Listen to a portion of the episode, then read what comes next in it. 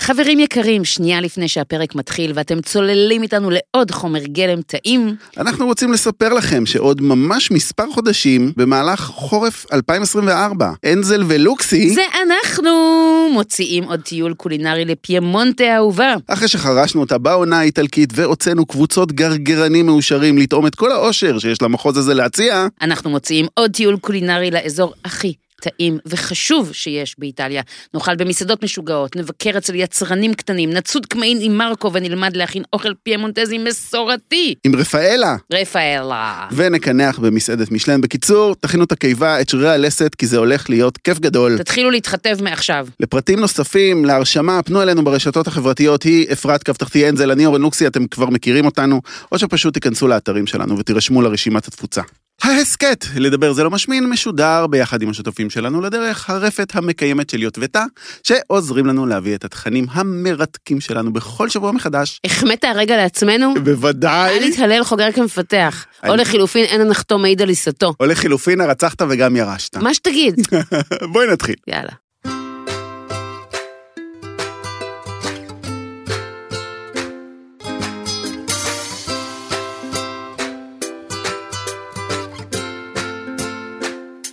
אפרת, אורן לוקסנבורג. לא יהיה אלו אלו אלו היום, כי אנחנו היום בפרק, אני פורח, זורח. אני לא מצליחה להבין איך הגענו לעונה שמינית.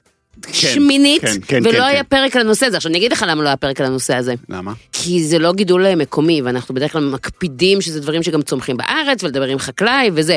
אממה, אממה, באיזשהו שלב, כשדיברנו על מקומיות במקומות אחרים, בדיוק הבנו שאוכל מקומי זה לא רק מה שגדל פה, אלא גם מה שנצרך כאן ברמה התרבותית.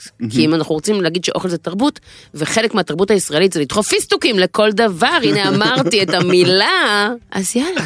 אז פיסטוק הוא לגמרי משהו שצריך להתייחס אליו במטבח המקומי, מה? וודאי במטבח המקומי של רחוב רש"י, אני לא אגיד את מספר הרחוב שבו פיסטוק הוא אחד הדברים האהובים, גם ביחס לשוש. אז אני חייב להגיד שפיסטוק במשך שנים ארוכות מאוד היה אהבה, אהבת אמת, אהבת כן. חיי. אני זוכרת אותך רוטט כל פעם שאומרים רוטט. פיסטוק. כל פעם שאומרים פיסטוק. כן. אני חייב להגיד כן. שזה טיפה דעך, ייתכן, ייתכן, ובזכות דווקא הקרייז הזה, ומשהו בראש שלי עושה דווקא, כאילו קדחת הפיסטוק גרמה לך להיות זה תל תמיד היה אביבי. פיסטוק קשיו, פיסטוק קשיו, פיסטוק קשיו, הקשיו... זה. צריכים לעשות גם פרק על קשיו. לא עשינו פרק על קשיו? לא? מה? לא? וואו, אני התמכרתי לקשיו. אני אקרא לו אבי קשיו, לפרק. יש לנו חבר אבי קשי, למי שלא זה. טוב, לא משנה. מתה. בם, בואו, הולכת. הולך. Mm. די, לא יכולה. וואו, תקשיב. זה שקדחת הפיסטוק גרמה לך פחות להתעניין בפיסטוק, או קצת עשתה שירד לי לך אנטי, מזה, אנטי.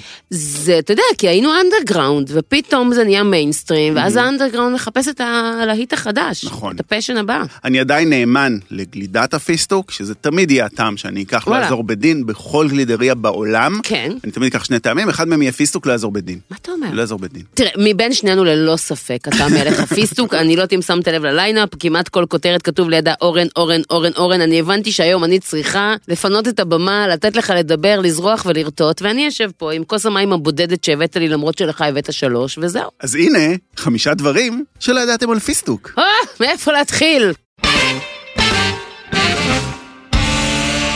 אהה! אהה, איזה עובדות לתת לך, אוקיי. כן. אני אתחיל בעובדה קצרה מאוד. Mm, שני שלישים מהפיסטוקים בעולם כן. נמכרים עם הקליפה. שני שלישים, כן. ושליש בלי. שליש בלי. שליש הולך לכאילו כנאפה. מלמעלה. או למחית, או אני לא יודעת מה, כן. כנראה לת- כנראה לתעשייה. תעשייה. בבקשה, עובדה הבאה. או, כן. גם זה אני מהר. צריך- גם אני צריך עובדות, זה אוקיי. הזבנג וגמרנו. אפרת, קרוב המשפחה של הפיסטוק שהכי עושה לנו שכל הוא הקשיו. הם קרובי משפחה. נכון. אבל לפיסטוק יש קרוב משפחה נוסף שאני מאוד מאוד מאוד אוהב, ורטטתי כשהקלטנו עליו פרק. אולי זה יסביר את האהבה הגדולה שלי גם לפיסטוק? רוצה לנחש מי? המסטיקה זה קרובת משפחה נכון. של הפיסטוק. ש... נו. ויש גם פרי מאוד פופולרי, שזה הפרי האהוב עליי. מנגו? מנגו! מנגו הוא קרוב משפחה של נכון, פיסטוק? איך אני נכון. לא גיליתי את זה בתחקיר? כי מה? יש משפחה, כן. ויש אה, מינים, ויש תתי מינים. נכון. המנגו והפיסטוק הם שניהם אותה משפחה, משפחת האלתיים. אה, ברחוק. לא רחוק, בני דודים, שלום שלום, מתנשקים ב... כמו שאתה ואני קרובי משפחה, לצורך העניין, שתי המשפחות מפולין. כאילו זה בערך לא- לא סתם הקרבה. מפולין, מאותו כפר. אמא שלי כל הזמן מציינת את זה. מה? מלודג'? לודג' זה לא כפר, זה אחת הערים הגדולות בפולין. היום, אנחנו דאז, שני- קחי 80 שנה אחורה, זה היה כפר, כפר קטן ומתוק. זה לא. לא משנה. אולי היא מכירה את המסעדה שהייתה לסבא שלי בפולין? בלודג'. רוז'ה, את אה, מכירה את המסעדה?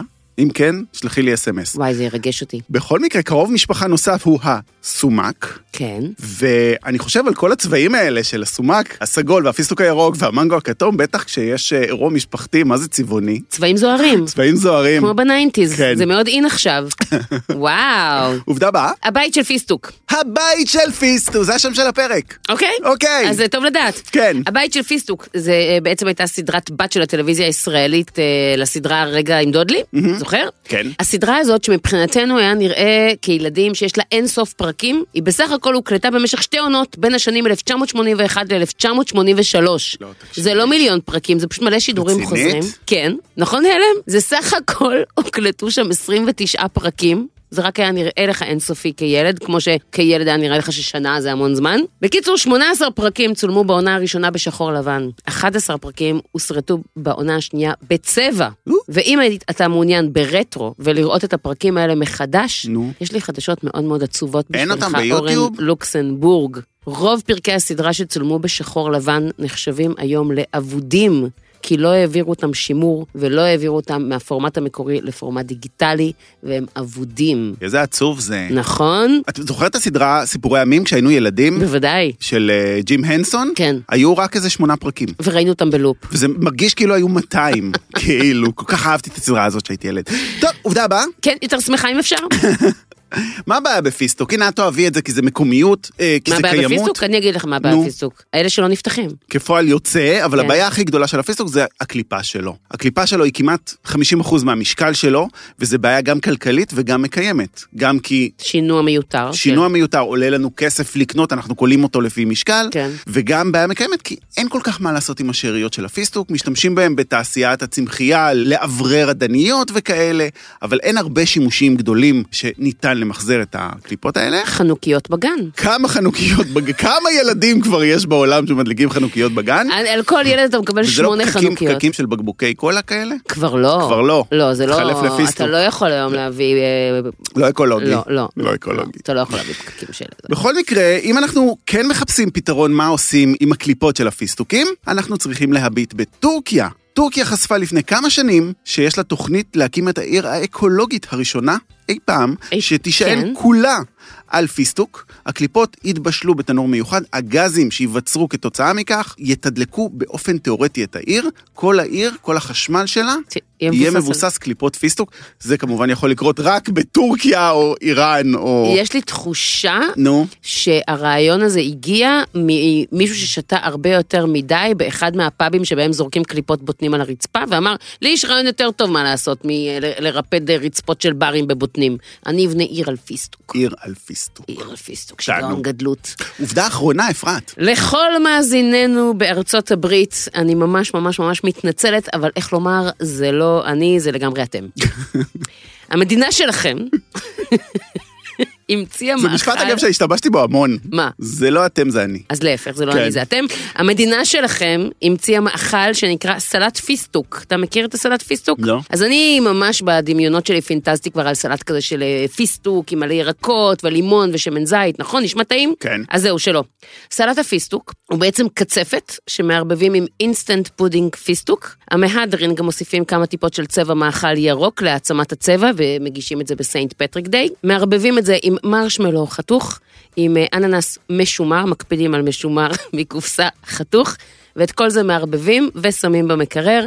לפני ההגשה מוציאים, מוסיפים קצת קצפת אה, רכה מלמעלה, ופיסטוק קצוץ, זה סלט פיסטוק. איפה אוכלים את הדבר הזה? שאו ברכה, דרופ מייק ביי, אני הייתי אפרת ואפשר ללכת להקיא יחד. טוב, זה נשמע זוועה. סלט פיסטוק. אני חיפשתי... חיפשת עדויות, חיפשת אה, במתכונים. נחשפתי לזה, כן. חיפשתי מתכונים ברשת, יש מלא מלא מלא מתכונים ברשת לסלט פיסטוק, יש לו כן. גם מלא שמות. הרוב הרוב הרוב מגיע ממרכז ארה"ב, אזור אה, קנזס כזה, טקסס, יוטה כזה. אה. ייהה! הדרום, שכנראה הרבה לפני הקורונה איבד את תחושתם. תתמקדו בבשר, חברים, בזה אתם טובים. אוקיי. זהו, זו הייתה העובדה האחרונה בעצם. יש לי עוד עובדות, אבל הן לא מעניינות כמו העובדות שלך. טוב, אפרת, כן. הוא ירוק, הוא מקסים, הוא בריא, הוא וואי, נפלא, וואי, וואי, הוא וואי. קטן ומתוק. כן, משהו. מי זה הפיסטוק? הוא מתוק, הוא חמוד, ויש לו שם כזה מתוק בעברית, אלת הבוטנה. בוטנים. כן, או אלה אמיתית. אמיתית? כן, ובלועזית, פיסטקיה ורה. הוא באמת חבר במשפחת הקשיו.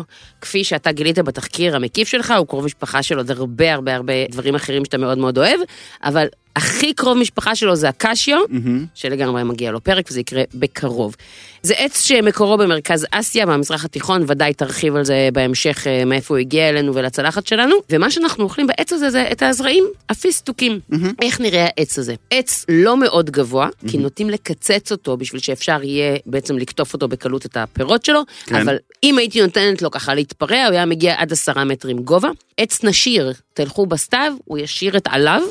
יש אה, מאוד נחמד עצי זכר ועצי נקבה. כלומר, אם אתם רוצים לשתול עץ אה, פיסטוק ואתם רוצים שיהיו לכם פירות של פיסטוק, צריך גם עץ זכר וגם אה, עץ נקבה, אחרת לא יהיה פרי. אנחנו מכירים את זה גם מעצי הזית. מה שעוד יפה, בדומה לזית, שגם הוא עץ סירוגי. כלומר, שבשנה אחת הוא ייתן המון המון פרי, ובשנה שאחריה הרבה פחות, וחוזר חלילה.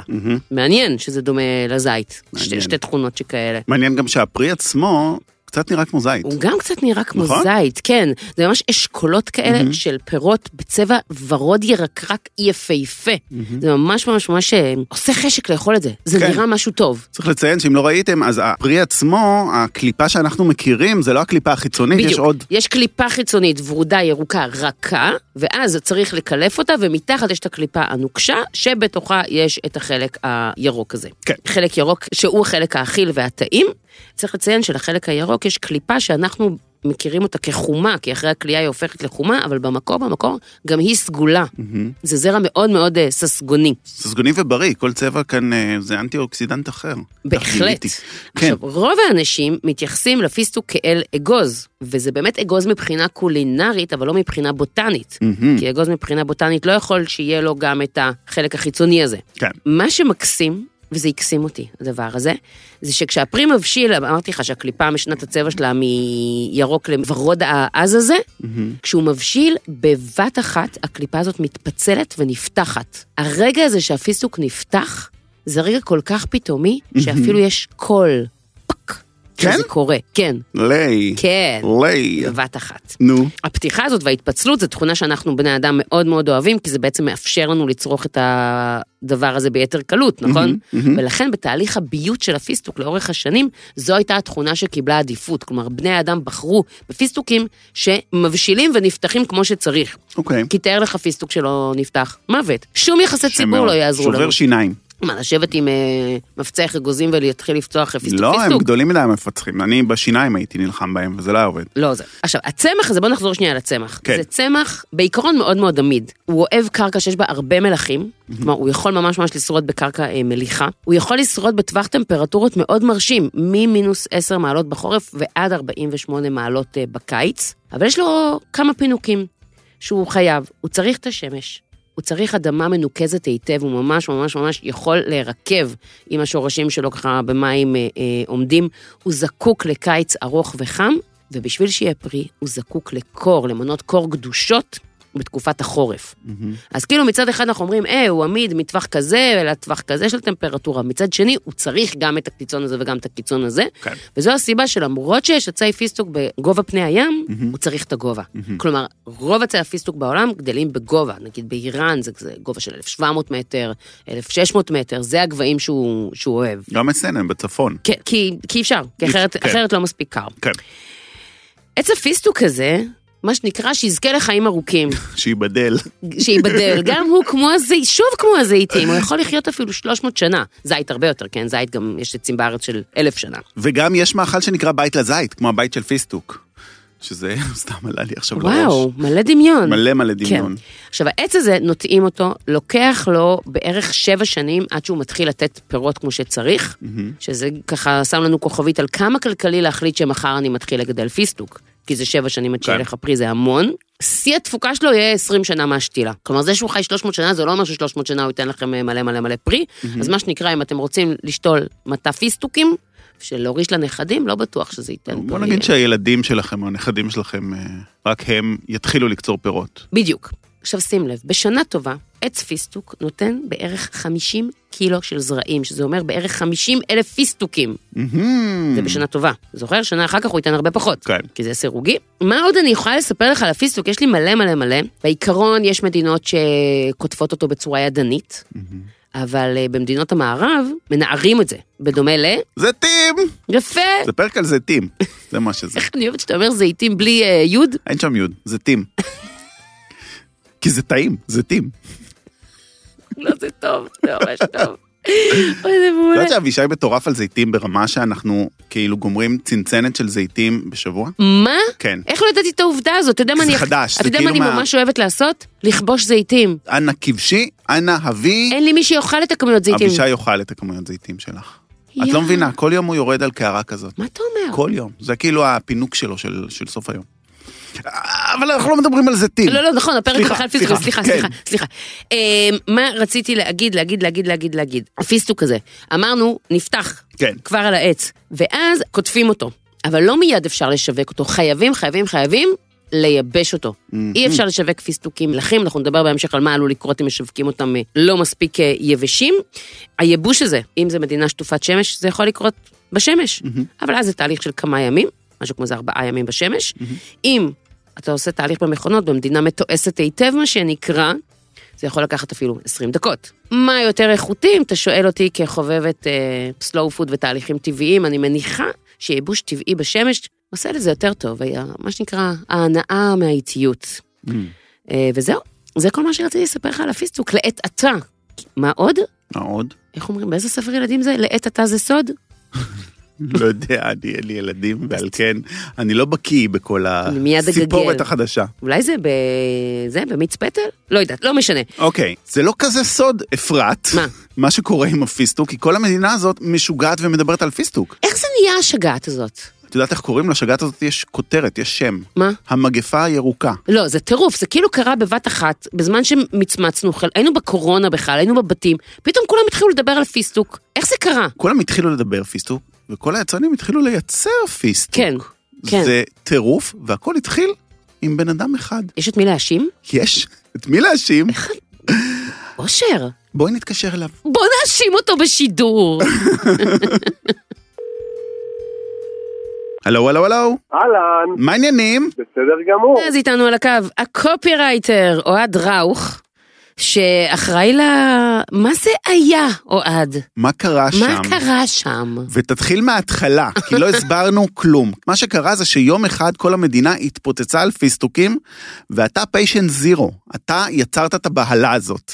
מה היה שם? Mhm. לגמרי. אז אה, קודם כל זה התחיל בעצם, כמו שאמרתם, ביום אחד. אה, זיהיתי איזשהו שיח לא מוסבר בקהילה מאוד מאוד גדולה ברשת, אם אפשר להגיד את השם. רעבים בוודאי. ברעבה. רעבים ברעבך, ודאי. היה דיבור אה, לא מוסבר על אה, קורצון פיסטוק של אה, פנינה פאי, של אה, מאפייה וקונדיטוריה באשדוד. אוקיי. אני כאיש אה, סושיאל, שגם אה, מאוד מאוד חובב לייקים, אמרתי יאללה, אני גם אה, אסע לקונדיטוריה, ואיתם את הקורסון פיסטוק של פנינופה, אני גם רוצה לעלות לקבוצה ולקבל המון לייקים. נו, אז אה, יצאתי בבוקר של יום חמישי מתל אביב לאשדוד, הגעתי לשם בסביבות עשר וחצי, 11. והתאכזבתי לגלות שאין שם קורסוני פיסטוק יותר. אה, באמת? נגמר להם. לא, נגמר להם. בעשר וחצי בבוקר, ממש ממש אסקרגו פיסטוק בפריז, נו. קודם כל מאוד מאוד התאכזבתי, וחזרתי עם הזנב בין הרגליים אה, כל הדרך לתל אביב. מהמם. והאכזבה קצת אה, הדהדה בי. עד שיצא שחלמתי חלום, שנגמרו כל הקורסוני פיסוק בעולם, ואני בוכה, ומגיע גמד אה, ומוציא מהתיק שלו במבה בטעם פיסוק, ואמר לי אל תדאג, יהיה בסדר. אז אה, באמת אה, פתחתי את הפוטושופ, הצבתי את הבמבה הזאת שראיתי בחלום, והעליתי לקבוצה, העליתי לרשת, ומפה זה התחיל להתפוצץ. די. וכשהבנתי שאני עושה קצת אה, רעש במחלקות השיווק אה, של אותן אה, חברות שהצבתי מוצרים שלהם בגרסת הפיסטוק, מהמם. הבנתי שאני עושה שם קצת אה, רעש ובלאגן, אז אמרתי אוקיי, בואו נמשיך וניקח אה, נ- ניקח את זה צעד אחד קדימה. ונפתח את הקהילה שלי של אוהבים פה פיסטוק אה, בפייסבוק, והמגפה הירוקה באינסטגרם. יש לזה דף אינסטגרם? כן. לסטייה הזאת? כן, כן. כן, כן, כן, אני אחראי לסטייה הזו. ושם בעצם אני מטפח אה, קהילה של אנשים שאוהבים אשכרה את חומר הגלם הזה. וואו. וכל יום אני מופתע מחדש לראות שיש עוד ועוד אנשים שנוספים לקהילה. וזהו, אז העלית את הבמבה פיסטוק, אה, שיוצרה אגב? היה כזה דבר במבה פיסטוק? לא, ד- נראה לי רק הבמבה לא יוצרה מכל חבל, מה שהוא חבל מאוד. עשתה. ובאיזשהו שלב אתה מעלה גם את השלגון, נכון? נכון, בעצם אה, הבא ברשימת ההטרלות שלי, אה, לרש- כבר באיזשהו שלב הפכתי את זה למין הטרלה, כי הבנתי שאנשים ממש כזה משתגעים, ואנשים הולכים לחפש ושואלים כל מיני בעלי מכולות ופיצוציות, אם יש להם את הדבר הזה והם לא יודעים על מה הם מדברים, אז זה קצת שישע אותי. וזהו, אז בעצם ה- הבא ברשימת העיצובים וההטרלות שלי היה שלגון אה, קראנץ' פיסטוק. לא יאומן. אה, לפני שהוא הומצא בכלל? זה נראה לי פעם ראשונה, אני עושה איזה תפריט לאיזושהי מסעדה, והמסעדה עשתה צילומים כאילו לקראת התפריט החדש, ועוד אין מנות, אז היא צילמה איזשהו סלט ושלחה לי את התמונה ואמרה לי, תנסה שהסלט שאתה עושה לנו ייראה כמו בתמונה. זה פעם ראשונה מה שעשית זה שעיצבת מוצר, ועל סמך תמונה של המוצר, חברה ייצרה כאילו מוצר. לגמרי. הזוי. לגמרי, הם, הם אה, באותם ימים אה, פנו אליי, בא אליי הביתה עם מארז כזה מאוד מפנק, עם איזה פתק חמוד, וזהו, ובעצם במשך חצי שנה המשכתי לטפח את הקהילה, עד שהם התקשרו אליי לספר לי שהחליטו לעשות מהדורה מוגבלת, ולייצר בעצם 500 אלף אה, יחידות של קראנץ' פיסטוק, והחליטו... שאני הולך להיות הפנים של המהלך הזה, ולהיות שותף מלא בעצם מרמת דיוק הטעמים אה, לרמת הישיבות אה, שיווק, קריאייטיב, אה, חשיבה על אה, טיימליין ההשקה, איזה חלום. ואפילו בעיצוב המוצר נתנו לי להיות מעורב. אני מתנצלת אה, על, ה- על הרגע של קפיטליזם, אבל אני פשוט חושב, מרגישה 30 אלף מאזינים נושפים בעורפי ורוצים לשאול את השאלה, קיבלת אחוזים לפחות? אני... צחוק, צחוק אמנע- מריר. אני אמנע- אמנע מלענות. אתה צריך בפעם אני הבאה אבל אוהבת את לדרוש הימנה. אמנה. אני אוהבת את הימנה, אולי הוא, אני ממש אשמח שהוא קיבל, מגיע לו. לא, אבל פעם באה אתה חייב, לא משנה מה זה יהיה, לחתום על אחוזים, כיוון שמה שקרה עם השלגון הזה, שהתחיל בו איזשהו סחר-מכר כזה, הוא הגיע לרמות מחירים מטורפות, היו מוכרים אותו בעשרות שקלים, בשוק שחור. בשוק שחור. כן, כן, בשוק שחור לגמרי, אמ, את כל הסיפורים של השוק השחור, אה, ונחשפתי אליהם ושלחו לי. הבנתי שהיו זוג מרמת השרון, שבאיזשהו שלב נסעו מרמת שרון בעשר וחצי בלילה לאיזה פיצוצייה ביוקנעם, שמעו שיש שם כאן פיצו, ולא התביישו לקנות את זה ב-40 ש"ח ליחידה. וואו. וכן, השיא לדעתי היה 98 שקל ליחידה. וואו. אתה איזה... אה, מבין? זה מכרו את זה ואנשים קנו. ואנשים קנו. טירוף אה, נטו הפיסטוק. כדי להיות אה, חלק מאיזשהו טרנד ולהיות שייך למשהו שהוא מאוד מאוד אה, עכשווי ו... לגמרי. אה, אני חושבת שגם ח- חלק מהעניין היה שזה יצא מוצר מסחרי, כאילו Mhm. תעשייתי לשוק, אבל אה, אנשים טעמו וזה היה להם נורא טעים. כלומר, זה, זה נכון. גם היה עניין, אתה יודע, זה, זה היה ממש ממש טעים. ואז התחיל בכלל טרפת של אה, מתכוני קראנץ' פיסטוק ברשת, בשביל נכון. לייצר את זה בבית. נכון. כאילו, שאני כמובן הסתכלתי, ראיתי את רשימת השלבים ואמרתי, לא, לא. לא. אני לא. חייב- אני חייב להתוודות שמעולם לא טעמתי את אני גם לא. השלגון הזה. גם לא אני- יצא לי. לא הסת- מה? כן, באמת? כן, כי תמיד הוא לא היה. אנחנו- את בשוק. אנחנו נפגעי מגפה. נפגעי גם מגפה, בזה אני כן. נפגעתי. אז אני, אני אישית אה, אדאג שתקבלו יחידה אחת כל אחד. מהמם. קצת נפוטיזם לא הרג אף אחד. תגיד, מרגיש שכל יום באמת חברה יוצאת עם מוצר חדש בטעם פיסטוק, ואתה אתה חושב כקופירייטר וכבן אדם שבאמת קרוב לעולם הפרסום והשיווק, זה יסתיים מתישהו הדבר הזה בקרוב, או שזה ייקח אותנו לו- עוד הרבה זמן קדימה? אני רוצה לחשוב שלא, אבל אה, אני חייב להיות אמיתי עם עצמי. מהמם. כאילו הייתי רוצה שהטרנד הזה באמת יהפוך למשהו קבוע, אבל לצערנו, טרנד סופו להיעלם מתי. כן. והשאלה איזה טעם הוא משאיר לקהל אחר. תרתי משמע. גם המון חברות מסחריות, הם הוציאו הכל במהדורות מוגבלות. זאת אומרת, לא הכניסו את זה לליין קבוע מהיום והלאה, יש מוצר פיסטוק, זה מהדורה מוגבלת, יש כמה מאות אלפי יחידות וזהו. אה, זה נכון. גם תורם, זה גם תורם להייפ, זה גם תורם כאילו לטירוף הזה. נכון, זה אפקט המחסור, זה כזה לפחד שזהו, אתה לא, לא תזכה לטעום, כן? כן, כן. לגמרי. תגיד, יש לך עוד חומר גלם שאתה ככה אוהב ואולי תפתח עוד איזה טרנד? אפשר לבקש? אפשר לבקש אולי אפשר- טרנדים? אפשר להעלות בקשה? אתה יכול לעשות משהו עם קשיו? האמת שקסיו, הרבה מאוד אה, אומרים לי מה עם קסיו, מה עם קסיו. יכול להיות, יכול להיות שימאס לי מתישהו, אבל בוא נראה. אז כרגע אני נשאר נאמן לפיסטוק, שהוא באמת, אה, הוא, הוא לא מתנשא כמו אגוז מלך למשל, אתם מבינים? הוא, הוא חצוף כזה, הוא, יש לו טעם עמוק, הוא, הוא מיוחד. אני לא יודע אם אגוז מלך הוא מתנשא, בעיניי הוא כאילו הפושט, האגוז הכי פושט שיש. אבל אגוז מלך הוא מתנשא כי אי אפשר לפצח אותו, אתה רוצה- יכול למות, הוא לא נפתח. קונה אותו פיסטוק- מפוצח. פיסטוק בא לקראתך. כן. פיסטוק אומר לך, הנה, עשיתי כבר חצי עבודה, רק תכניס לפה.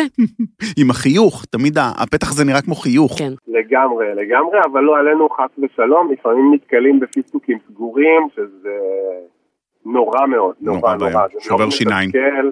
שיניים, ציפורניים, זה זה בעצם בוחן את העקשנות שלך, לדבר הזה. נכון. כן. אוהד, בפעם הבאה שאתה אה, מתחיל לעבוד על הקשיו, אנא עדכן אותי כדי שאני אהיה בהיקון אה, במכולת המקומית שלי, ותודה על הרעיון. בכיף, תודה לכם. תודה לך ששיתפת אותנו בהיסטריית הפיסטוק, המגפה הירוקה אה, באינסטגרם, ואיך קראת לדף אה, ב- בפייסבוק? המגפה הירוקה. לא, בפייסבוק. אה, בפייסבוק אוהבים פה פיסטוק. אוהבים פה פיסטוק. קהילה מהממת, אנחנו משתפים מתכונים, המלצות, טיסות אה, לחו"ל. אני נכנס מקומות, עכשיו. זה באמת, אה, עכשיו אני נכנס. טיסות לחו"ל. כן. אתם טסים לחו"ל בעקבות הפיסטוק. יאללה, נתראה באיסטנבול ככל הנראה. ככל הנראה. אני בדיוק גם שבוע הבא, אני טס לשם שבוע הבא. בבקשה, בבקשה. עליתי על זה. טוב, משוגע. אוהד ראוך, המון המון תודה. ביי חבר'ה, ביי, תודה רבה. ביי. ביי.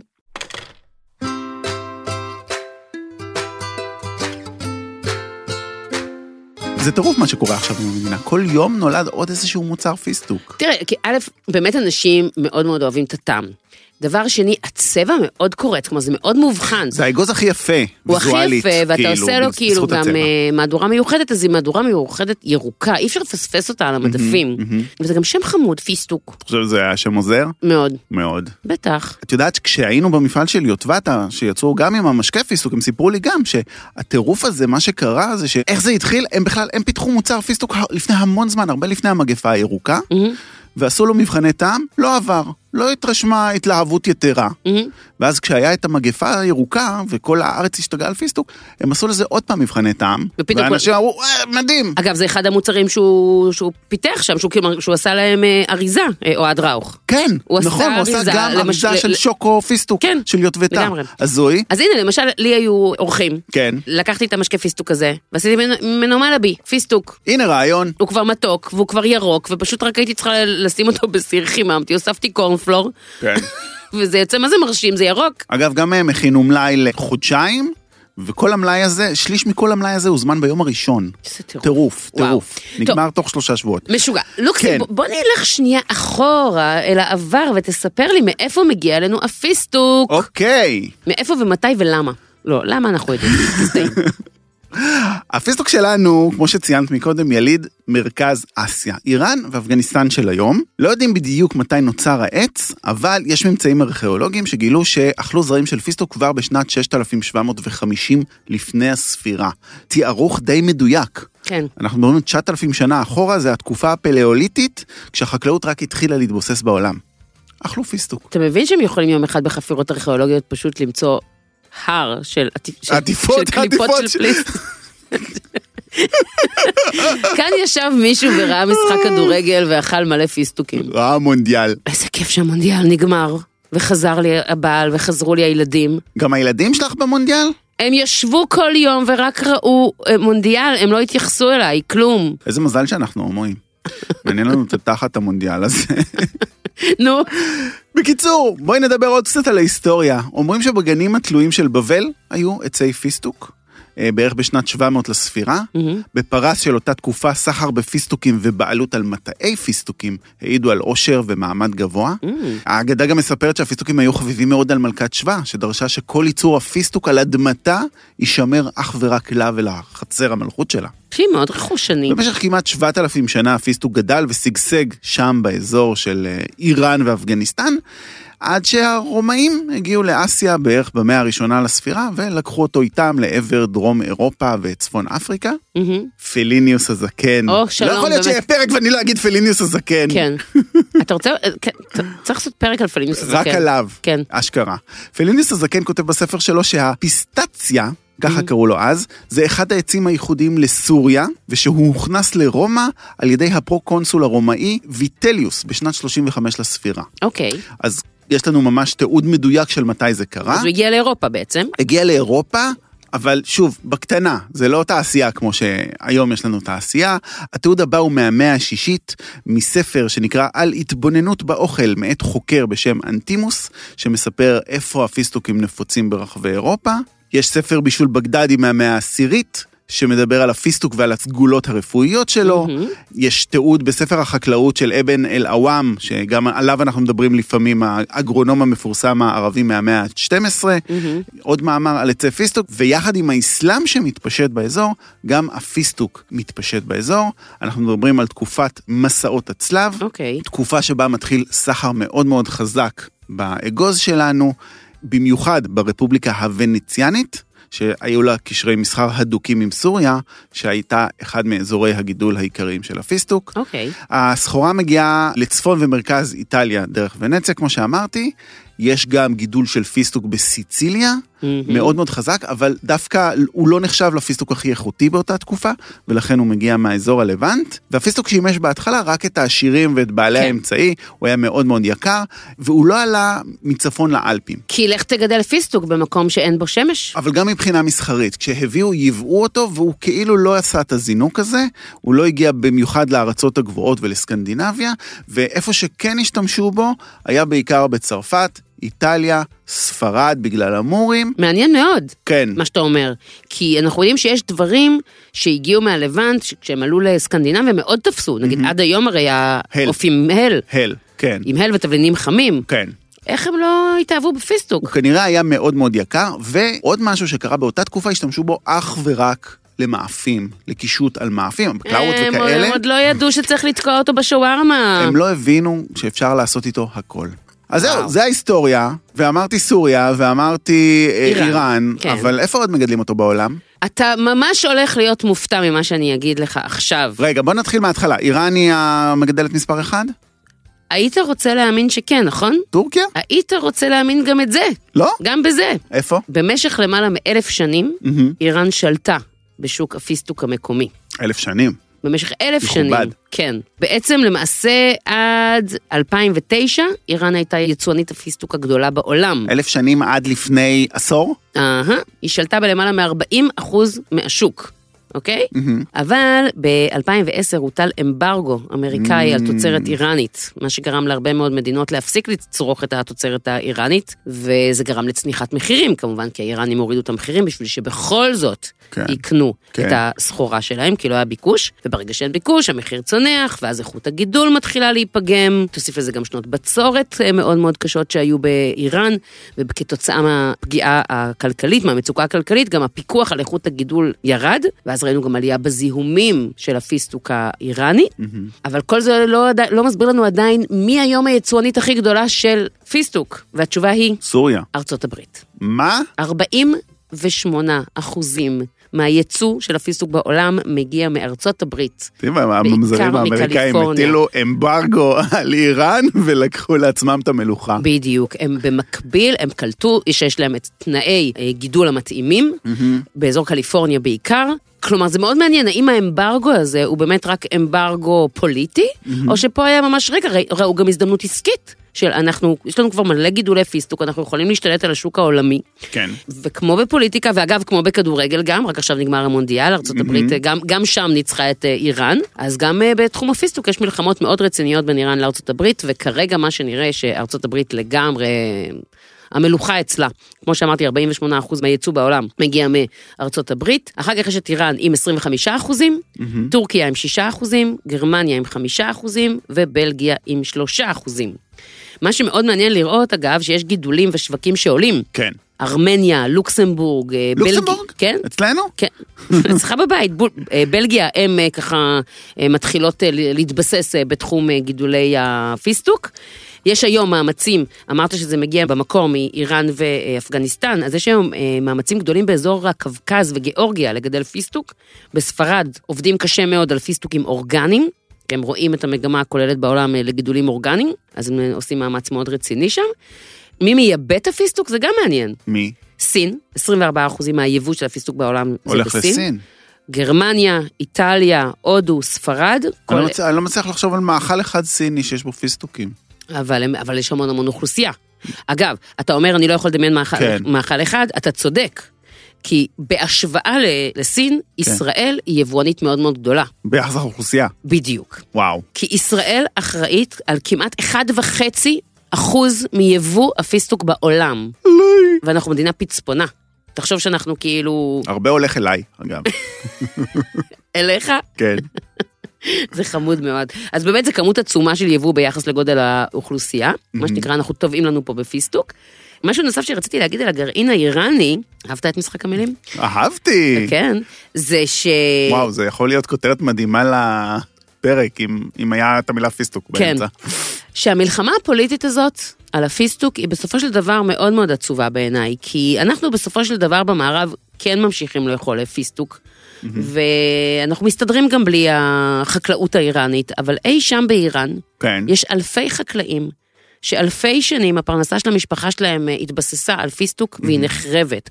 ואין לי שום ספק שהחקלאים האלה, לא מעניין אותם המלחמות הפוליטיות. וזה גם עצוב לי לא רק אה, ברמת הפרנסה שלהם, אלא גם זה אזור הגידול הטבעי של הפיסטוק שנחרב. כאילו, שם הוא אמור לגדול. שם הכי קל מבחינה אקולוגית לגדל אותו, כי זה המקור. משם זה מגיע. הוא אמור לגדול שם. כן. אז, אה, אז זהו, יש בזה משהו מאוד אה, עצוב בעיניי. אגב, פיסטוק בישראל, כן. זרקת מקודם רמת הגולן.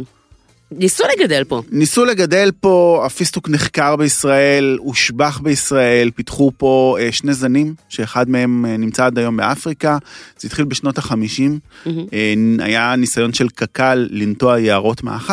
הם נטעו גם זנים של פיסטוקים שהורכבו על עצים מקומיים. הניסיון הכי בולט היה מטע מניב שהקימו בשדה בוקר. וואלה, בשדה בוקר. בשדה בוקר. אה, נכון, מדבר, חם מאוד וקר בלילה. וקר בלילה, נהדר. נכון. לקחו שני זנים כנושאי פרי קרמן ולרנקה, וכמפרים לקחו פיטרס ונצרתי, זה שני זנים של אה, פיסטוקים, Mm-hmm. אבל בגלל המחירים הנמוכים של הפיסטוק המיובא, ובגלל מחסור במנות קור, המזג אוויר פה לא תמיד אה, יציב. היבול היה מאוד נמוך, המטע הזה כמעט וחוסל, אוקיי. נשארו בו עדיין כמה עצי פיסטוק, והם משמשים כבנק לעתיד, להרכבות עתידיות בישראל. אז אין ממש גידול פיסטוק אז פה. ב- אין ממש גידול פיסטוק, שוב, הוא צריך אקלים כן. ספציפי. אה, אתה יודע מה, מה שכחתי להגיד לך מקודם? נו. היה לפני איזה עשור בערך, בתקופה שארצות הברית הטילה את האמברגו הזה על אה, שאסור לייבא פיסטוק מאיראן, היא ממש דרשה מישראל לבדוק מאיפה מגיע פיסטוק לישראל. כי בגלל שאסור היה לייבא מאיראן, אז התחלנו לייבא מטורקיה. וארצות הברית דרשה שנבדוק שבאמת זה מגיע מטורקיה, גדל בטורקיה, ולא בעצם מוברח לישראל מאיראן דרך טורקיה לישראל, בניסיון לעקוף את האמברגו. את יודעת מה עוד עשה האמברגו הזה? מה? שמעת על פיסטוק אדום? את זוכרת פיסטוק אדום? לא. זה נעלם פחות או יותר בתקופה שאנחנו היינו אני, אני ילדים. רוצה לזכור פיסטוק אדום, זה נשמע לי נורא. מה, פיסטוק שהירוק הוא אדום או הקליפה היא אדומה? הקליפה היא אדומה, לא. וגם הירוק, כי מדובר בפיסטוק צבוע. לא.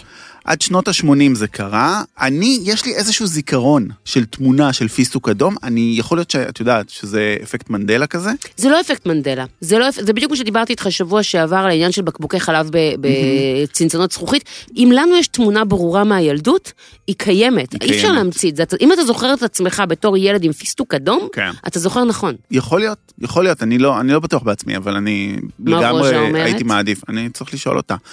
מה שקרה זה ככה, פיסטוקים היו מגודלים באזור איראן, כמו שאמרת, במשך אלף שנים הם שלטו, ושילחו את זה לכל העולם. Mm-hmm. עכשיו, המשלוחים, פעם, לפני 50 שנה, היו מאוד מאוד איטיים. אוקיי. והפיסטוק, ככל שהוא עומד, הוא מאבד קצת את הצבע שלו. הם דהו, הם קיבלו צבע קטמטם ולא מעורר תיאבון, ולא הצליחו לשווק אותם היטב לקהל האמריקאי דווקא. אוקיי. ואז עשו מעשה. צבעו האיראנים את הפיסטוקים על קליפתם בצבע מאכל, בצבע אדום בוהק, כדי להסתיר את המראה שלהם. הכל קרה בגלל יבואן סורי בשם צלום, שהוא רצה להשתלט על תחום הפיסטוקים, הוא צבע את הפיסטוקים שלו באדום. למרבה המזל, הטכניקה הזאת הייתה כל כך מוצלחת, שהפיסטוקים האדומים הפכו לטרנד בארצות הברית, די. עד האמברגו הראשון שארצות הברית הטילה על איראן ב-1979, שנהיה... המהפכה. ה- המהפכה, המשבר בכל היחסים הדיפלומטיים של איראן מול כל העולם, אמברגו, ובאמת הפסיק כל היבוא משם, ולכן האמריקאים, כמו שאמרת, התחילו לייצר את הפיסטוקים בעצמם, ולא היה את בעיית השילוח, הם לא איבדו את הצבע, לא היה צריך יותר לצבוע אותם. תודה לאל, מי תודה רוצה לאל. פיסטוק אדום? הוא צריך להיות ירוק החמדמד. הוא צריך להיות ירוק. הוא צריך אוקיי. להיות ובטח- ובטח ירוק. הקליפה שלו לא צריכה להיות אדומה. אני חושב שצבעו אותו באדום בגלל הקליפה הסגולה אולי.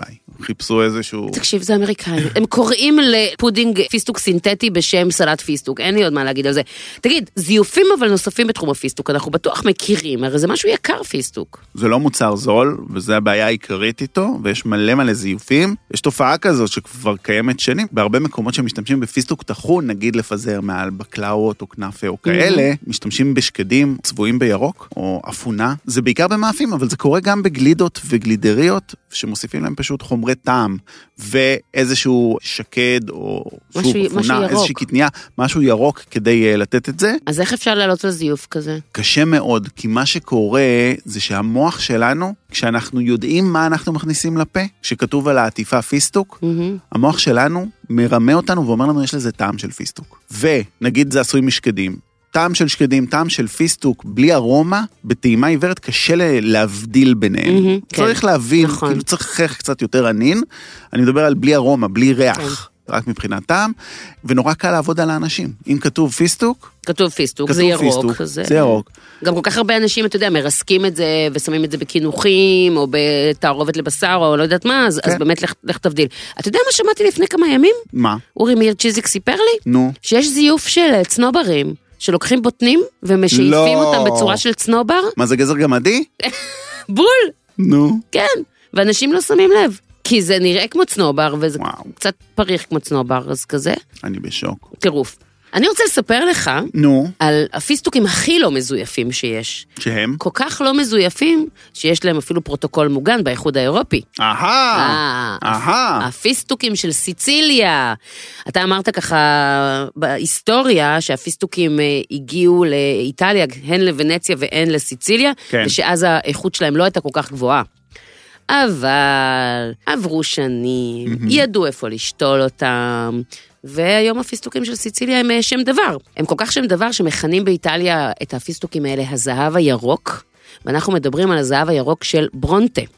ברונטה זה עיירה שנמצאת אה, למרגלות הר אתנה, מהמם. הר געש. אנחנו כן. יודעים שקרקע געשית אה, יש לה תמיד תוצרים חקלאיים נהדרים. אז אנחנו מדברים בעצם על צפון-מזרח אה, סיציליה, כזה יותר באזור של אה, קטניה. אני בדיוק רואה ווייט לוטוס, וזה שם. וואו, זה קטע שרואים סדרה, והיינו שם, ורואים בסדרה את המקומות שהיית, הר אתנה וכאלה. מדהים. יו, אני, אני מתה לנסוע לסיציליה כבר הרבה זמן, ואני חוששת שהולכת להיות שם עליית מחירים קטסטרופלית בעקבות הסדרה הזאת. היא מהממת. אני חייבת, אנחנו מתים לפוליה וסיציליה. בדיוק אתמול אה, דיברנו לאן ניסע פוליה, סיציליה, פוליה, סיציליה, לא הצלחנו להחליט, את יודעת שלא סיפרנו למאזינים שלנו. אוי, לא מי סיפרנו- שפספס אותנו ברשתות אלוהים. החברתיות. אפרת, איך זה קרה דבר כזה? אוי, תקשיבו, אם לא מצאתם את זה ברשתות החברתיות, לוקסי ואני מוציאים אה, טיול לפיימונטה, והאמת שבדיוק עכשיו היו ארבעה ביטולים, כאילו אה, רביעייה שביטלה, ולכן יש עוד ארבעה כרטיסים.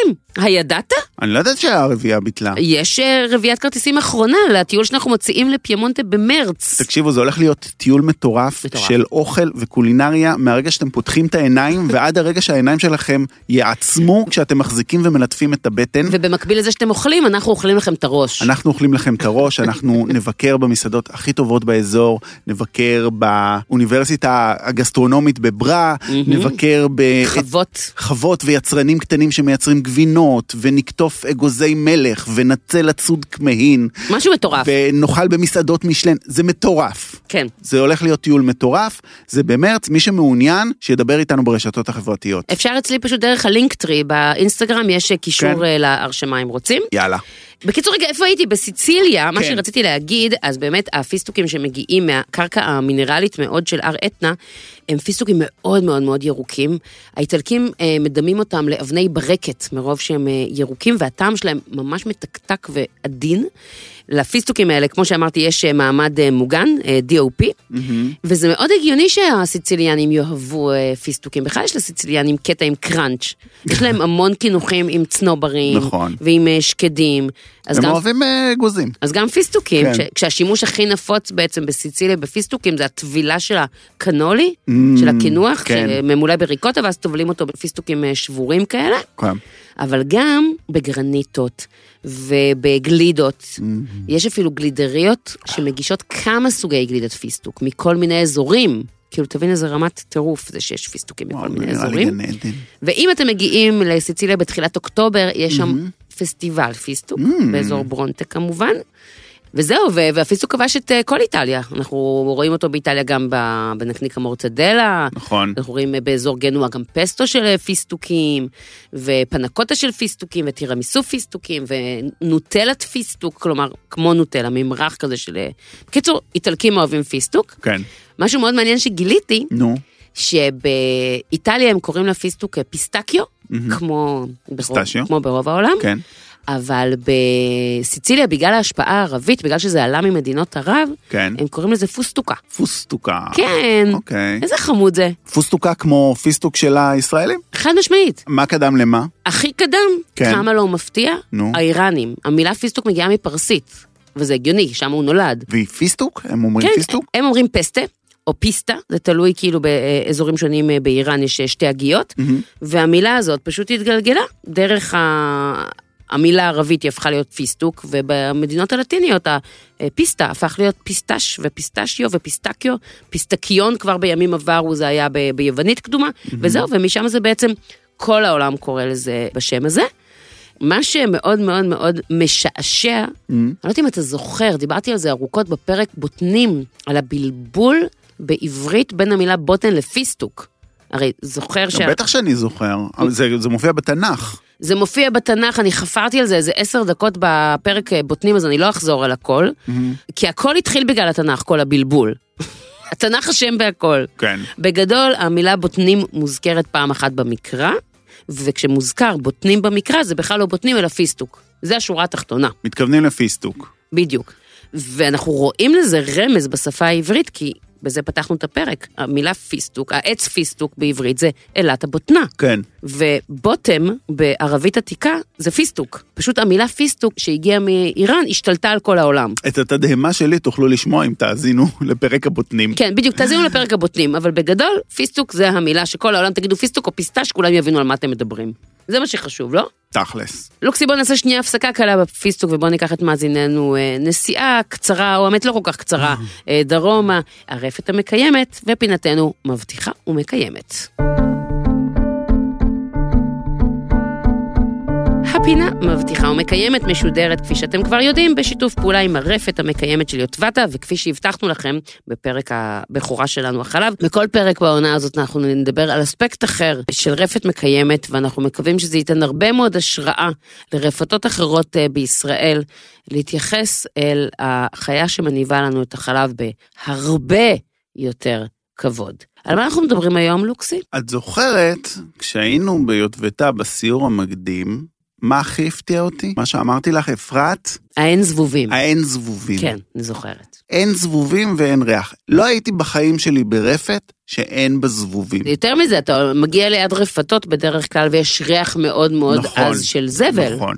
כשאנחנו מדמיינים רפת מסורתית, אנחנו מדמיינים פרות עומדות ומלחיתות. פרה כמעט לא מזיעה, היא מלחיתה כמו כלבים שמתנשפים כדי אה, לפלוט חום, ובדרך כלל נדמיין אותן מתבוססות בבוץ, וריח זבובים. מסריח באזור, וזבובים, וזה נכון להרבה רפתות, כי מה שקורה, הפרות באמת עושות צרכים איפה שהן חיות, זה הופך את האדמה לבוצית ורטובה, באים זבובים, באים חרקים שנמשכים אל הזבל הרטוב, מטילים ביצים, מה שאומר שבדרך כלל זה גם מצריך ריסוס מסיבי ומתמשך כאילו של של, האדמה. הקרקע, של האדמה. הריסוס הזה יכול להוביל למחלות כמו דלקת העטין, כי העטין קרוב לאדמה יחסית. בקיצור, לא נחמד. לא מ- נחמד. לא משהו שהייתם רוצים שנדבר עליו בתוכנית אוכל. ואז הגענו ליוטבתה, ואחד הדברים הראשונים שקופצים לעין זה שהמרבץ יבש. בכל הרפת, בכל מקום, יבש. יבש, יבש. אתה יודע איך זה בלט לי? אמ, שפתאום ראינו שהפרות רובצות. רובצות. הן יושבות, אתה אומר, רגע, אבל תמיד כשאני הולך לרפת הן עומדות. נכון. ל- למה הן עומדות? כי לא נעים להן בטוסיק. נכון, ופה נכון, הם פשוט נכון. יושבות על אדמה יבשה. כן. וכיף להם. איך זה קורה? ברפתות שם הם מקלטרים את המצע של הפרות בעצם, את האדמה. של הרפת עד שלוש פעמים בכל יום. קלטור זה הפעולה של אה, מכונה גדולה שעוברת על האדמה והופכת את השכבה העליונה שלה, מעין אה, כמו שעודרים שדה. כמו שעודרים שדה, אבל באמת רק את השכבה העליונה, מהמם. מערבבת אותה ומאווררת אותה. אגב, את הזבל עצמו שולחים אחת לתקופה לאיזשהו אזור שמייצרים ממנו קומפוסט, נדבר על זה בהמשך העונה, אבל הרפת עצמה נשארת יבשה לגמרי. Mhm. יש שם גם מאווררים גדולים שנראים כמו הליקופטר כזה, שמפוזרים לאורך הסככה, שמייבשים את הקרקע כל הזמן, מפזרים את החום. וגם, זהו, מאווררים את הפרות, שלא יהיה להם חם במדבר. זהו, אמרתי מקודם שפרות מלחיתות, אנחנו מדינה חמה, בטח בערבה, בטח בעונות החמות, ויש פה חודשים שהטמפרטורה מגיעה למספרים קשים, לנו האנשים בטח, אז אחת כמה וכמה לפרות, וגם תחשבי שזה אזור שיש בו הרבה פרות, אז הקרבה אחת לשנייה מייצרת חום. בקיצור, פרות סובלות בחום. ומה גם שחום גוף יכול להוביל לכל מיני מחלות, קוראים לזה הכת החום, הפרה שסובלת מזה היא תאכל פחות, תשתה פחות, תחווה קשיים בנשימה, היא יכולה לפתח גם סימפטומים קשים יותר, ולכן עוד פעולה חשובה שעושים ברפת זה לקרר את הפרות כל הזמן. אז מעבר להצללה ומעבר למאווררים האלה שאמרת, הפרות אוהבות מאוד להתקרר במקלחת. איזה חמודות. ולכן ברפת יש אזור נפרד שהוא אזור של חדר רחצה, שבו הפרות עושות מקלחות עד שמונה פעמים ביום, כשבא להן. כשבא הן להן. הולכות עצמאית פשוט, כשבא להן מקלחת, נכון? כל מקלחת כזאת יכולה להימשך עד 45 דקות, ואפשר רק לנחש מהנתונים האלה כמה שעות ביום הפרה בספה. לא, זה לגמרי. אגב, כשאנחנו נוסעים לערבה בקיץ, הדבר היחיד שאנחנו רוצים זה שיהיה לנו שכשוכית, נכון? כדי להיות כל היום במים.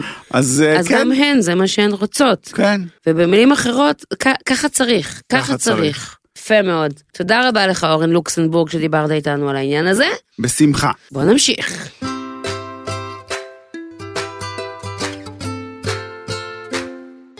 לוקסי, תקשיב, הבעיה העיקרית בפיסטוקים, נו, וזה יגיד לך כל בן אדם שאי פעם ניסה לשמור על משקלו, זה שזה די משמין. זה משמין הסיפור הזה, זה, זה מלא שומן, כמו כל האגוזים, כן? את יודעת שיש אפקט שנקרא עיקרון הפיסטוק, כן. שאומר שפיסטוק הוא דווקא אגוז שמומלץ בדיאטה. מכל האגוזים שקיימים, למה? בגלל ערכים תזונתיים? לא, הוא מאוד עשיר בשומן, הוא מאוד עשיר בקלוריות באמת, אה. כמו כל חבריו האגוזים, אבל כן. בזכות הקליפה שלו קיימת התופעה הזאת. עשו מחקרים ומגלים כאחד האגוזים היחידים בקליפה, הפיצוחים עוזרים לה... הפיסטוקים עוזרים להאט את הצריכה, דווקא בגלל הקליפות. גם אנחנו אוכלים יותר לאט, הפעולת פיצוח לוקחת עוד כמה שניות. אה. אוקיי. הקיבה שלנו משדרת למוח שלנו שאנחנו מתמלאים אחרי כמה זמן מתחילת האכילה. אז הזמן הזה מגיע. אתה אומר, הקליפה פשוט מעכבת את הצריכה? כן, אוקיי. וגם, וזה עוד יותר מגניב, כן. שהקליפה נשארת מולנו, ואז יש לנו הערכה כמה אכלנו. אה... כשאת לוקחת חופן של בוטנים או חופן של שקדים, את תדחפי אותו לפה, אין לך מושג כמה אכלת, תקחי עוד חופן. אני בטח בקשיו, אני יכול לגמור קילואים. אני עכשיו התחלתי לקנות אצל צ'יזי כל שבוע אה, קשיו אורגני. כן. ואני מייצרת עם זה לבנה קשיו, בערימות בבית. עכשיו, אתה, אתה כבר את יודע... ש- נדלקת על הלבן הקשיו הזה? וואי, חבל על אני- הזמן, אנחנו כל היום תוקעים התמכרת. את זה, ממש. כן. וזה ולחם כוסמין שאני אופה, משהו פסיכי. בקיצור, עכשיו, זה ידוע שאני נשואה לצנובר, כן? כן. אבל הבן אדם לא בוחל, גם קשיו. בקיצור, זה נורא נכון מה שאתה אומר, הוא- כל פעם שהוא עובר לי ליד ערימת הקשיו, הוא תוקע קשיו. נכון. ובאמת, אם זה היה אה, פיסטוקים, הוא היה רואה נכון. שהוא מחסל את המלאי. מחקרים מראים שאנשים שאוכלים פיסטוקים עם קליפה, אוכלים 41% פחות קלוריות מאלה שאוכלים אגוזים מקולפים. כן. אז אולי באמת כדאי, כאילו, שיהיה קצת יותר פיסטוקים קשים לפיצוח בתוך הערימה, ותיאבקו בהם. עיקרון הפיסטוק, גבירותיי ורבותיי.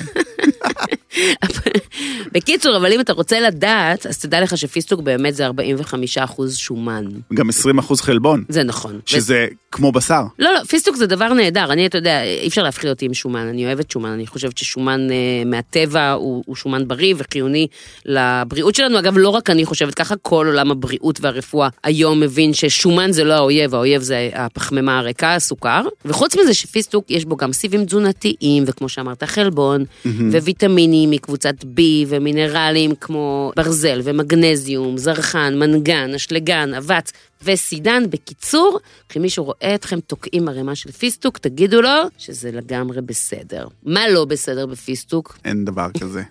הכל בסדר איתו. הפיסטוק שאצלכם בבית הוא סבבה, אבל אני רוצה שנייה לדבר אה, על רעילות בפיסטוק. הא? אל תדאג, זה לא הפיסטוק שמגיע אליך הביתה. מה זה כמו ציאנית בשקדים? מה? לא, לא, לא, לא, לא. נו, פיסטוק לא יהרוג אותך. אז מה? אלא אם כן כמובן תבלע אחד עם תבלע והוא הקליפה. יחנק.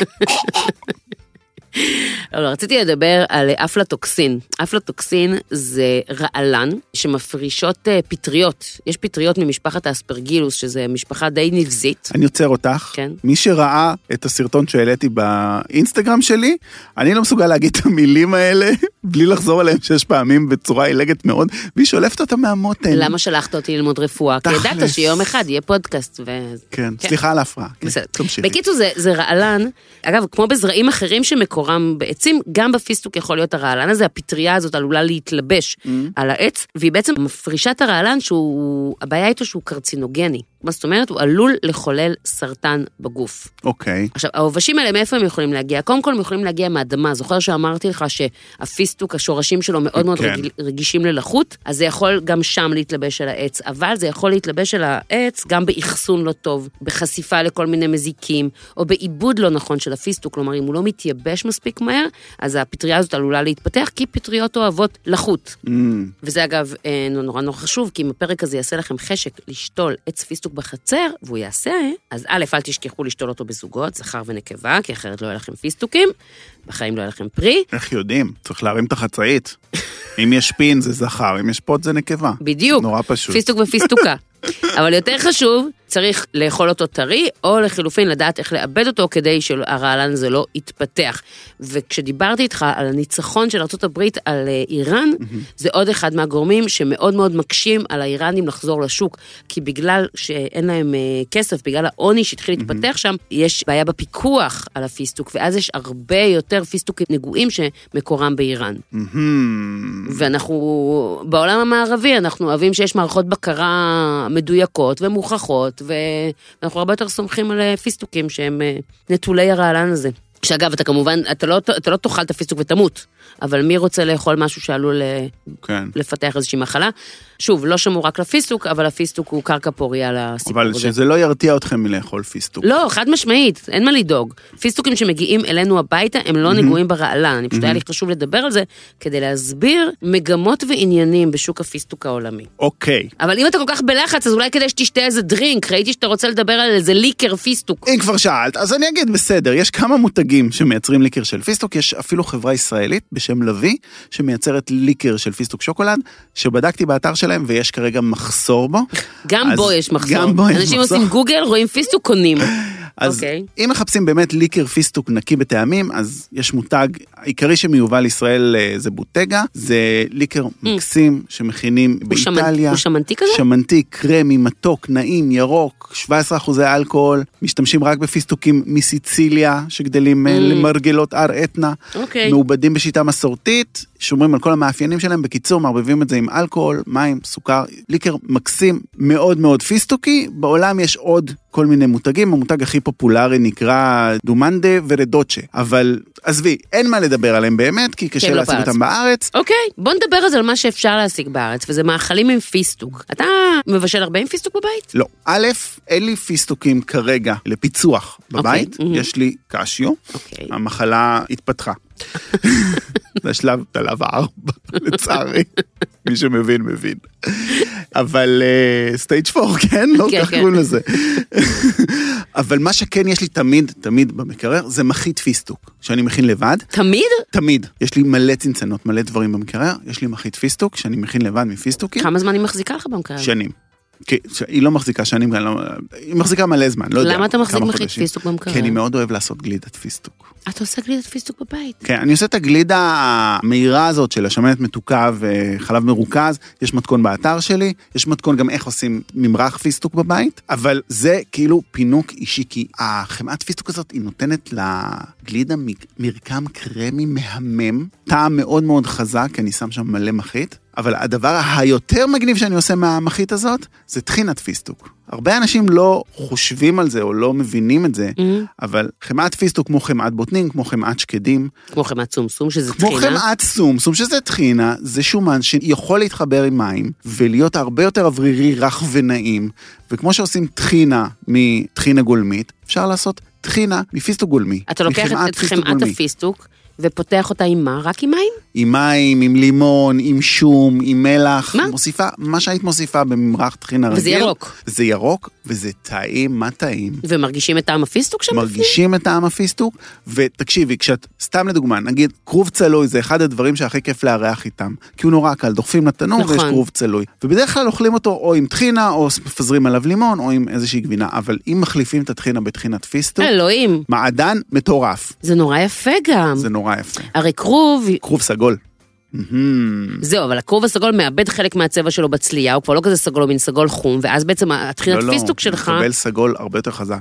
רק תלוי- אתמול צליתי. תלוי כמה זמן, אתה עושה את זה בצלייה מהירה. אני עושה את זה בחום נורא גבוה. זה מה שאני אומרת, אז ואז... זה- במקסימום? אוקיי. כן, אוקיי, צליעה מהירה, כן, צלייה כן. Mm. מהירה, אני עושה צלייה מאוד איטית, ואז זה בעצם נהיה חום. ואז מה שחשבתי, שהטחינת פיסטוק יכולה להחזיר איזושהי חיות למנה מבחינה ויזואלית. אז גם אם בצליעה איטית Mm-hmm. וגם בצליעה מהירה, כשהוא שומר על הווייברנט פרפל שלו, כן. לשים את זה על משהו ירקרק זה מדהים. איזה יופי, אז אתה עושה כן. טחינת פיסטוק, מה עוד אתה עושה ממחית הפיסטוק ששורצת אצלך במקרר? Mm-hmm.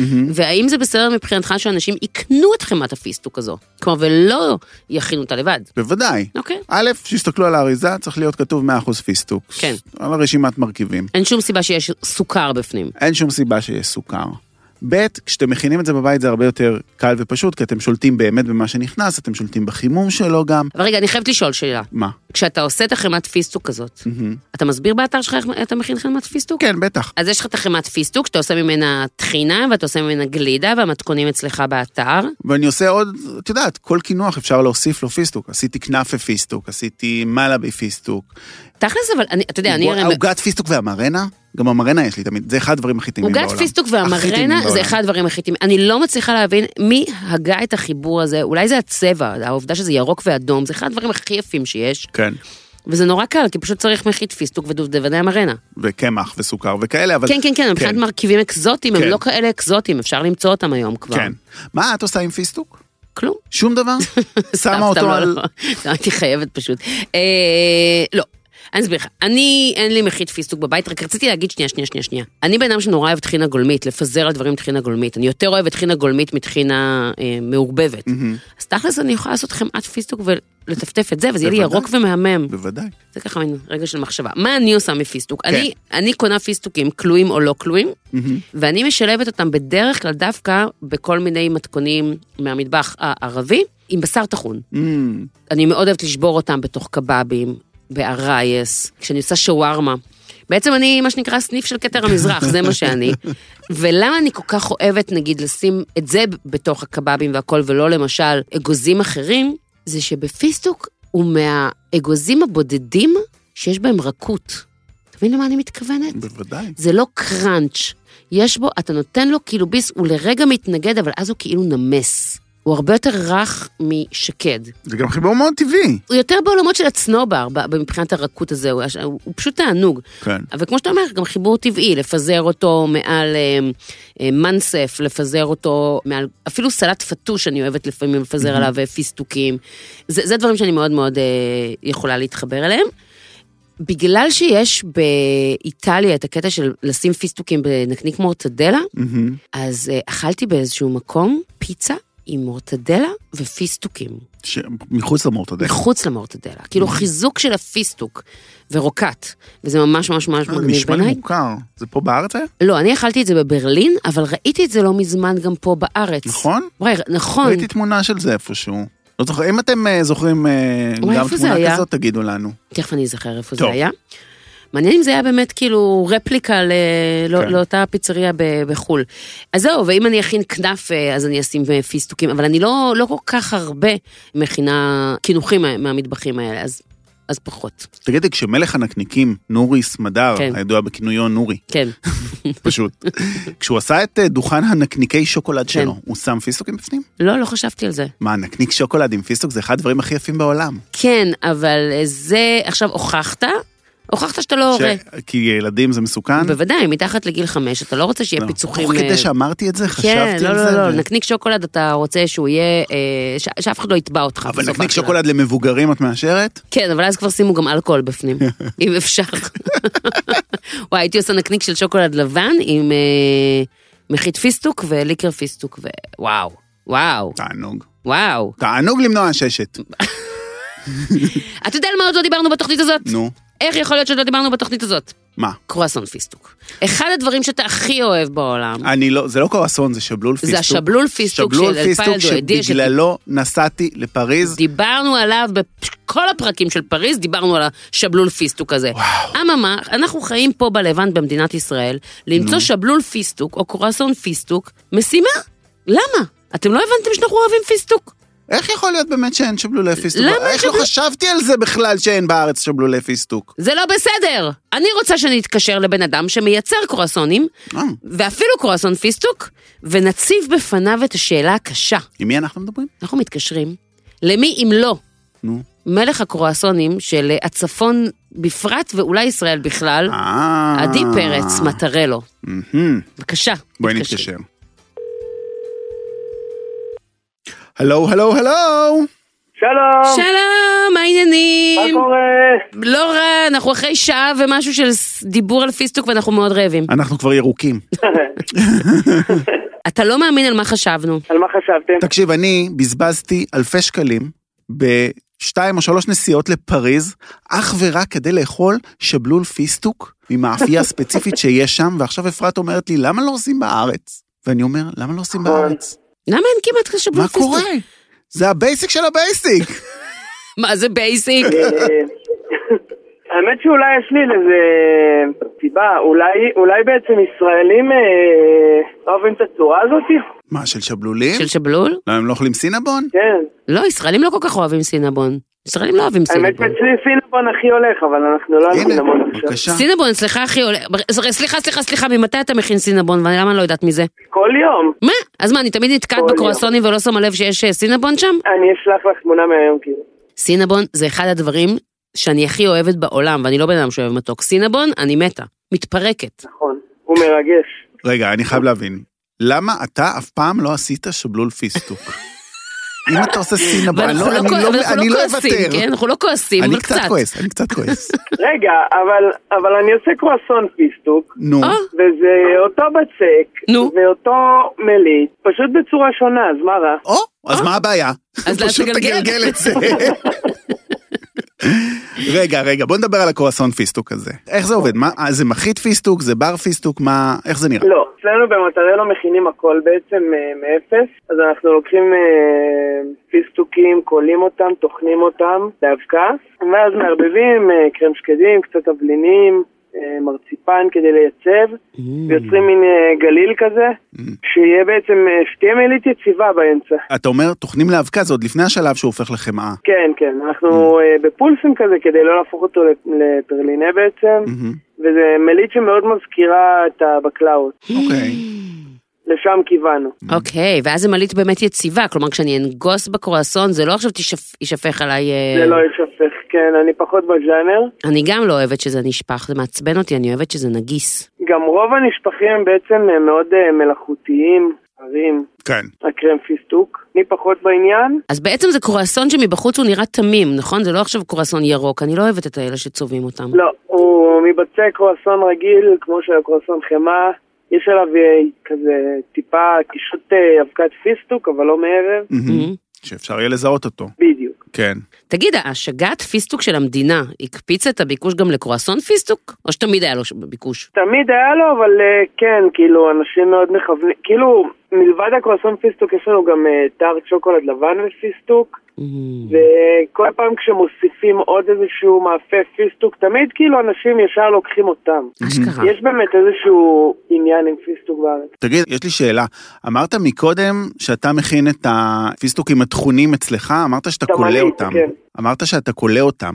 אני, כשאני מכין פי- מחית פיסטוק, אני לא קולע אותה, אני לא רוצה לחמם אותם. וואלה. אתה יכול לספר לנו למה? לא- איך אתה מכין את ה... אנחנו, קודם כל, אה, בעצם לקלוט אגוז זה לפתוח לו קצת טעמים, זה, אתה יודע, להרים אותו. כן, אבל ספציפית אה, בפיסטוק, אפשר בקלות לעבור את השלב הזה, ואז מאבדים גם את הצבע וגם את הטעם. אז לא, אנחנו מאוד אה, מקפידים על הדברים האלה, אבל אתה יודע, אנחנו קונים פיסטוק שהוא מאוד מאוד מאוד איכותי, הוא לא בהכרח ירוק עז, מהמם. יש כל מיני זנים כמובן.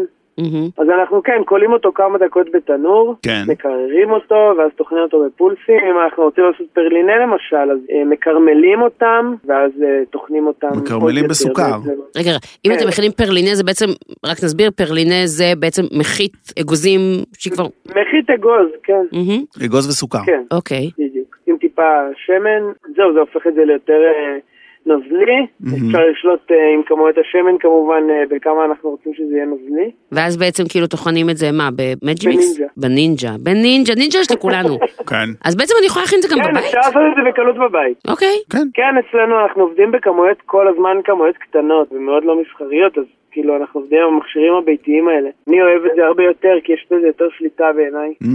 אז מה יחס הפיסטוק לקרמל, לסוכר, אם אני רוצה להכין מחית פיסטוק מתוקה כזאת? זה בדרך כלל יחס שנגיד, אה, בערך. אם את שמה חצי קילו פיסטוקים, סביב המאה גרם סוכר, לקרמל אותו. Mm. אוקיי. לתת להם לשחות קצת בקרמל, להתקרר, ואז לטחון את זה. עם טיפה טיפה טיפה של שמן. ובמה אתה משתמש בפרלינה הזה? במה אתה שם אותו? כל יום הוא, אתה יודע, כל יום הוא אחר. אנחנו, אני לפעמים אופה מאפים, סטיסיר וניל, אה, ועליו שם את הפרלינה. לפעמים אנחנו מדמים את זה עם שוקולד לבן במאפה. אצלנו, כאילו, אין יום שהוא דומה לשני. לא דיברנו על זה, אבל החיבור נכון. של שוקולד לבן ופיסטוק זה חיבור סופר קלאסי. מאוד כן. עובד, מאוד עובד. זה, זה עובד, טיפה מלח, טיפה מלח באחד מהם, וזה עובד. נכון, זה מאוד הגיוני, כי מצד אחד זה מקבל את הכיף של השוקולד, מצד שני זה לא צובע את הפיסטוק, אה, ואז אפשר ליהנות מהצבע של הפיסטוק, ואנחנו כידוע אוכלים גם עם העיניים. כן. כן, נכון. שלא לדבר בעיקר. אוקיי, ותגיד, והאם בעקבות השיחה שלנו אתה מתעתד לגלגל בצק קרואסון עם אה, פיסטוק? אני אעשה את זה. יש. אני מבטיח שמחר אני אעשה את זה. תייג אותנו. וביום שישי אתם, ביום שישי תקבלו תמונה. משוגע. וואו. איזה כיף. וואו. התחייבתי. טוב, רבותיי, רגע, גם שמעתם את זה? לצלצל כזה מלמעלה עם אה, שק זילוף? לא, לא, לא. אוקיי, בסדר. רק תודה. בפנים. אה, ואם במקרה יש לך אה, חמוציות איכותיות או משהו כזה, שאתה זורק פנימה, או אפילו אה, שוקולד צ'יפ, זה- תעשה מה שאתה מבין, אני לא... רגע, אבל אתם תבואו לאכול ביום שישי? זהו, רציתי להגיד לך שאם גם יש לך, ב- נגיד, בטעות איזה שליח ש- שיורד לתל אביב. רגע, רגע, באיזה יום, על איזה יום מדובר? אם אני אכין מחר, זה אומר שהוא יהיה מוכן ליום שישי. אנחנו אה, מיד נוריד את כל המאזינים שלנו מהקו, אנחנו מה זה, פשוט נתאם את זה. לוקסי, בוא נתאם את זה. בואי נתאם. גם ככה אני צריכה יאללה. לקפוץ לרמת הגולן, יש לי איזה סידורים שם. אני הבן אדם היחיד עם סידורים ברמת הגולן, נכון? הבן אדם היחידי שיש לו סידורים פעם בשבוע. נו, ברמת הגולן. לא. אפרת, לוקסי עוד לא היה אצלי. זה נכון. די! הייתי רק בפופ-אפ. שהוא עשה בפופ-אפ. בשרונה. כן. אני אכניס אותו יאללה. לאוטו ואני באה. טוב, עדי פרץ מטרלו, תודה רבה, אנחנו המון מתראים המון תודה. בקרוב. תודה רבה לכם. תודה. שמחתי מאוד. גם ביי. אנחנו, ביי. ביי.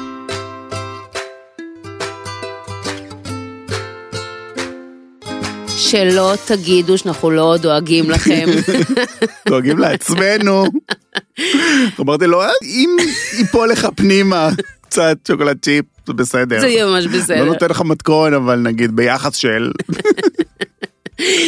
וואי, לוקסי, אז רגע, אז הוא הסביר לנו איך הוא מכין את הפרלינה. לקראת סיום, אתה דיברת לא מעט על מחית הפיסטוק שלך, תן לנו במילה איך מכינים מחית פיסטוק בבית שיכולה להיות בסיס נהדר למלא מאכלים אחרים, ואז נשחרר את כולם. זה נורא פשוט, וזה נכון לא רק לפיסטוק, כל אגוז שהוא. מהמם. אפשר לקלוט, אפשר לא לקלוט, אני מעדיף לא לקלוט, אני... אוהב את הטעם הטבעי. וגם לפעמים בכלייה, מספיק שפספס דקה, הפיסטוק מאבד את הצבע, הוא נהיה חום. נכון. אז אני לא קולע אותו. אתה קולף אותו שלא יהיה את הקליפה החומה? לא. אני משאיר אותו עם הקליפה, היא מתפוררת, יש לי גם נינג'ה בבית. שמים אותו במעבד מזון, מוסיפים קצת שומן נוזלי, באמת אוקיי. שזה טעים להוסיף לו שמן זית, זה באמת אחלה. זה לא- לא חייב להיות שמן ל- ניטרלי. למה צריך להוסיף שומן נוזלי? כי לרוב הבלנדרים והמכשירי טחינה הביתיים, מאוד קשה mm. אה, לטחון את האגוז הזה, בהיעדר. או בכלל אגוז, בהיעדר נוזל. את ה- את הסטארט, את ההתחלה את צריך. הסטארט, צריך כמה כפות של שמן שם ב- בהתחלה. אוקיי. כי אחרת זה פשוט ייקח מלא זמן, זה יכול לקחת גם 10 דקות, 15 דקות, והמכשיר עצמו יתחמם, והפיסטוק התחמצן, וכאילו, זה לא טוב לאף אחד. זה נורא חשוב העניין הזה, שצריך לטחון קצת וגם להפסיק, נכון? בשביל לשמור על בעצם סוג של כבישה קרה, כי אחרת אנחנו מאבדים הרבה מהערכים התזונתיים של הפיסטוק. נכון. שלא יתחמם, שלא יתחמם. לא לעשות דקה שלמה על הנינג'ה. 20 שניות להפסיק. לא, אפשר לעשות דקה. דקה לא נורא, אבל שוב, אחרי הדקה הזאת צריך מנוחה. כדי שהמכשיר יוכל להתקרר, זה לוקח איזה חמש דקות, זה לא בשנייה אחת נעשה. זה יהפוך לכם לפירורים, זה יהפוך לפירורים יותר קטנים, וזה יתחיל להפוך לאיזושהי מחית גסה, ובסוף, בסוף, בסוף, מחית הרבה יותר רכה ונעימה. ששווה- את המחית הזאת, פשוט ששווה את זה. שווה את זה, שמים את זה במקרר, וזה נשמר כמה חודשים בכיף. וזה לא רק יותר בריא מהקנויות, זה גם באמת יותר טרי מהקנויות, והכי חשוב, זה יותר זמין מה- מהקנויות, כי לכולנו יש גישה לפיסטוקים, אבל לא לכולנו יש גישה למחית פיסטוק של מטבח מקצועי שנמכרת בדרך כלל בחנויות מתמחות. כן, זה נורא יקר. ומאוד מאוד יקר. נורא יקר. יותר, יותר זול לקנות פיסטוקים ולהכין כן, לבד, אני מניח, כן, נראה לי. כן. אורן לוקסמבורג, אתה נעמת לי מאוד, אבל אנחנו חייבים לשחרר את האולפן, כי הם, אה, הנסיעה שלהם נגמרה, הכושר שלהם נגמר, הם רצים כבר שעה ורבע על ההליכון בגללנו. יאללה, חברים יקרים, תודה רבה שהייתם איתנו. אנחנו היינו אפרת כף תחתי אנזל. הוא היה אורן לוקסי. זה כמובן ברשתות החברתיות, ואתם מוזמנים לשלוח לנו גם מייל, anzel.luxy.strudel.gmail.com, וגם לדרג אותנו באפליקציות אם אפשר, זה תמיד נחמד, לכתוב לנו איזה ביקורת, או לפנות אלינו ברשתות החברתיות ולהגיד לנו עד כמה שינינו את חייכם ואתם אוהבים אותנו. אנחנו כל כך זקוקים לאהבה. יאללה, ביי. יאללה ביי.